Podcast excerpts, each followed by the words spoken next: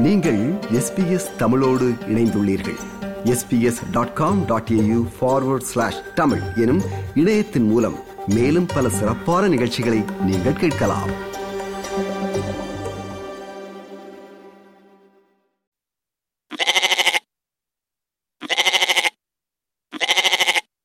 ஆட்டுக்கும் தமிழ் பண்பாட்டுக்கும் நெருக்கம் கொஞ்சம் அதிகம்தான் போல. ஆடு குறித்து எத்தனையோ பழமொழிகள் தமிழில் உள்ளன.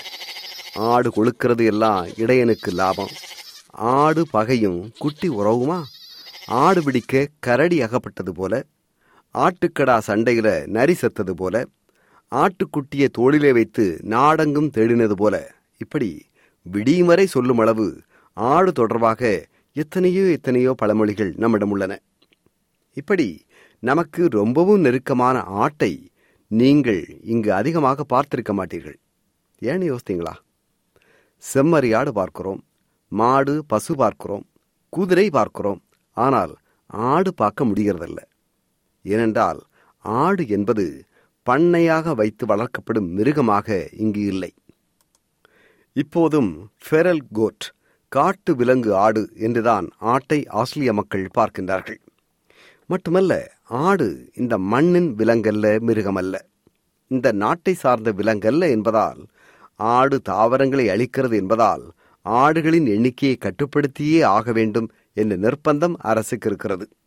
ஆடுகளை கட்டுப்படுத்தி இயற்கைக்கு ஊறு விளைவிக்காத விலங்காக ஆடுகளை கட்டுக்குள் வைக்க வேண்டும் என்று ஒவ்வொரு மாநில அரசும் திட்டமைத்துள்ளன.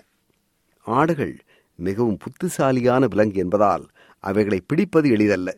எனவே ஒவ்வொரு ஆண்டும் பல்லாயிரக்கணக்கான ஆடுகளை சுட்டுத் தள்ள அரசு பல திட்டங்களை வகுக்கின்றன. ஆடு இந்த மண் சார்ந்த பிராணி அல்ல என்றால் அது எப்படி இந்த நாட்டுக்குள் வந்தது என்ற கேள்வி பிறக்கிறதல்லவா?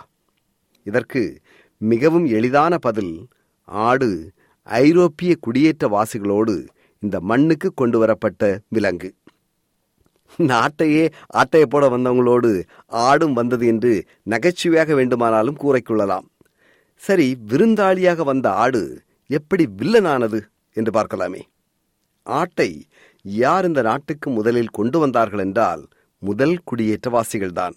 அதாவது ஆயிரத்தி எழுநூற்றி எண்பத்தி எட்டாம் ஆண்டு இங்கு வந்தடைந்த முதல் குடியேற்ற கப்பலான ஃபர்ஸ்ட் ஃப்ளீட்டில் ஆடும் குடியேற்றவாசிகளோடு வந்தது.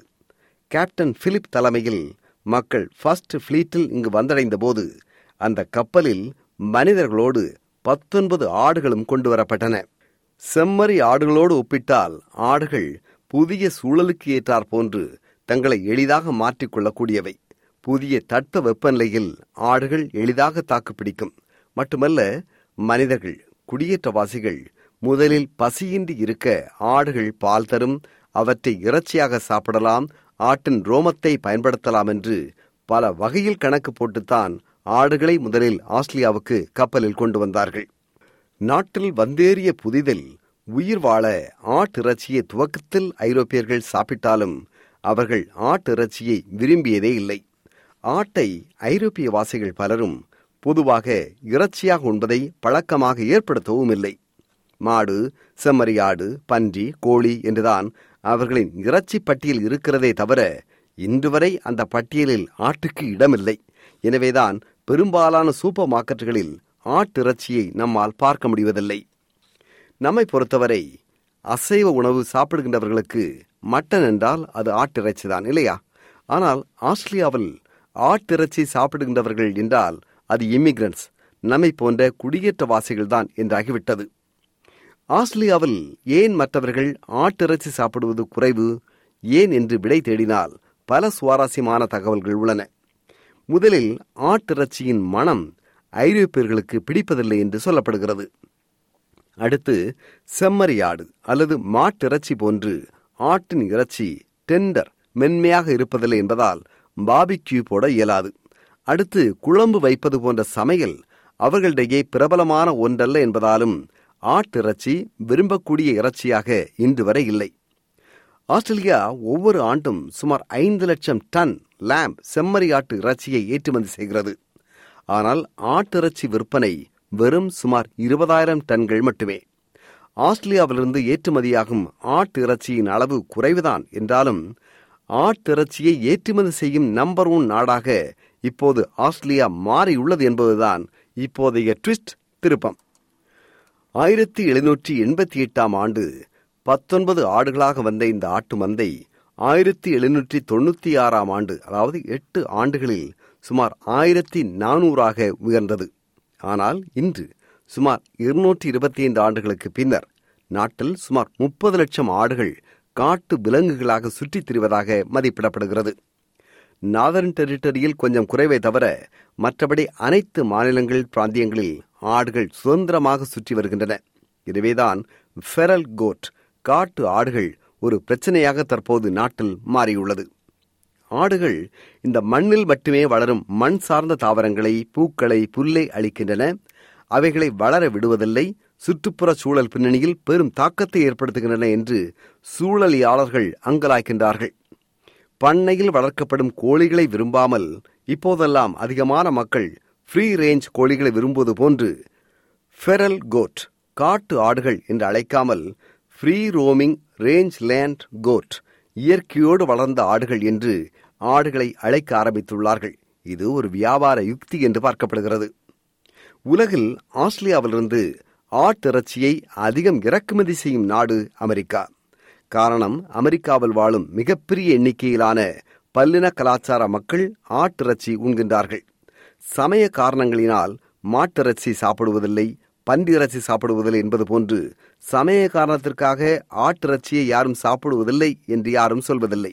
எனவே வியாபாரம் ஏற்றுமதி கொடிகட்டி பறக்கிறது என்று ஏபிசியிடம் பேசிய ஆய்வாளர் ஒருவர் குறிப்பிடுகிறார். The US, we have a lot of um, Hispanic or, or Muslim populations, populations that are really familiar with goat meat. They use it, um, it's part of their culture. Um, it's got no religious um, issues attached with it, so it's a really accessible meat.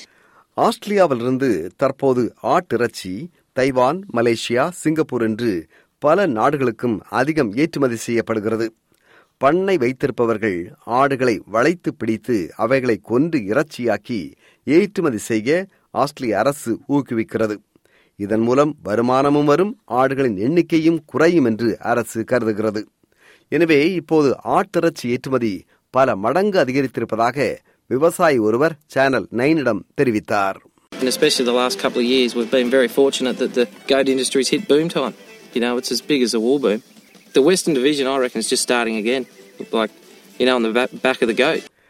ஆனால் செம்மறி ஆடு மாடு பன்றி என்று பண்ணைகளை வைத்திருக்கும் விவசாயிகள் ஆட்டு பண்ணை வைக்க விரும்புவதில்லை என்று கூறப்படுகிறது காரணம் ஆட்டு பண்ணை வைத்து நடத்துவது கொஞ்சம் அந்தஸ்து குறைவான தொழில் என்று சேனல் நைனிடம் பேசி ஆட்டு பண்ணை வைத்திருக்கும் பெண்மணி குறிப்பிடுகிறார் I was sitting next to a lady in the pool and she said, So what do you do? And when I said we were goat farmers, she quite swiftly got up and walked away. I, I don't think it carries that same level of uh, class as what you know a sheep or cattle farmer does. But hey, we love it, so we're not we're not ashamed to say that we're goat farmers.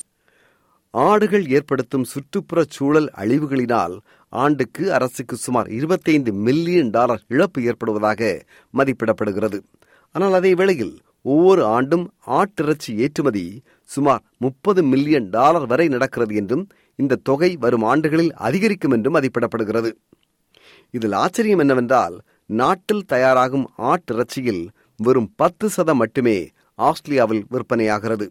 மீதி தொண்ணூறு சதம் வெளிநாடுகளுக்கு ஏற்றுமதியாகிறது.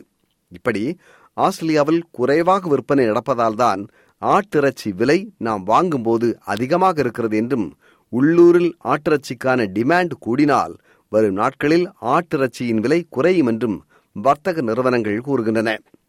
என்ன யோசனை? நீங்கள் இறைச்சி சாப்பிடும் பேர்வழி என்றால் கொஞ்சம் ஆட்டிறைச்சி பக்கம் திரும்பலாம். அது சுற்றுப்புற சூழலுக்கும் நல்லது நாட்டின் பொருளாதாரத்திற்கும் நல்லது.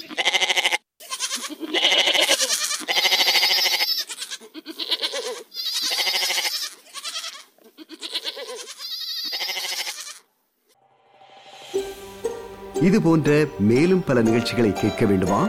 Apple podcast Google podcast Spotify என்று பாட்காஸ்ட் கிடைக்கும் பல வழிகளில் நீங்கள் நிகழ்ச்சிகளை கேட்கலாம்.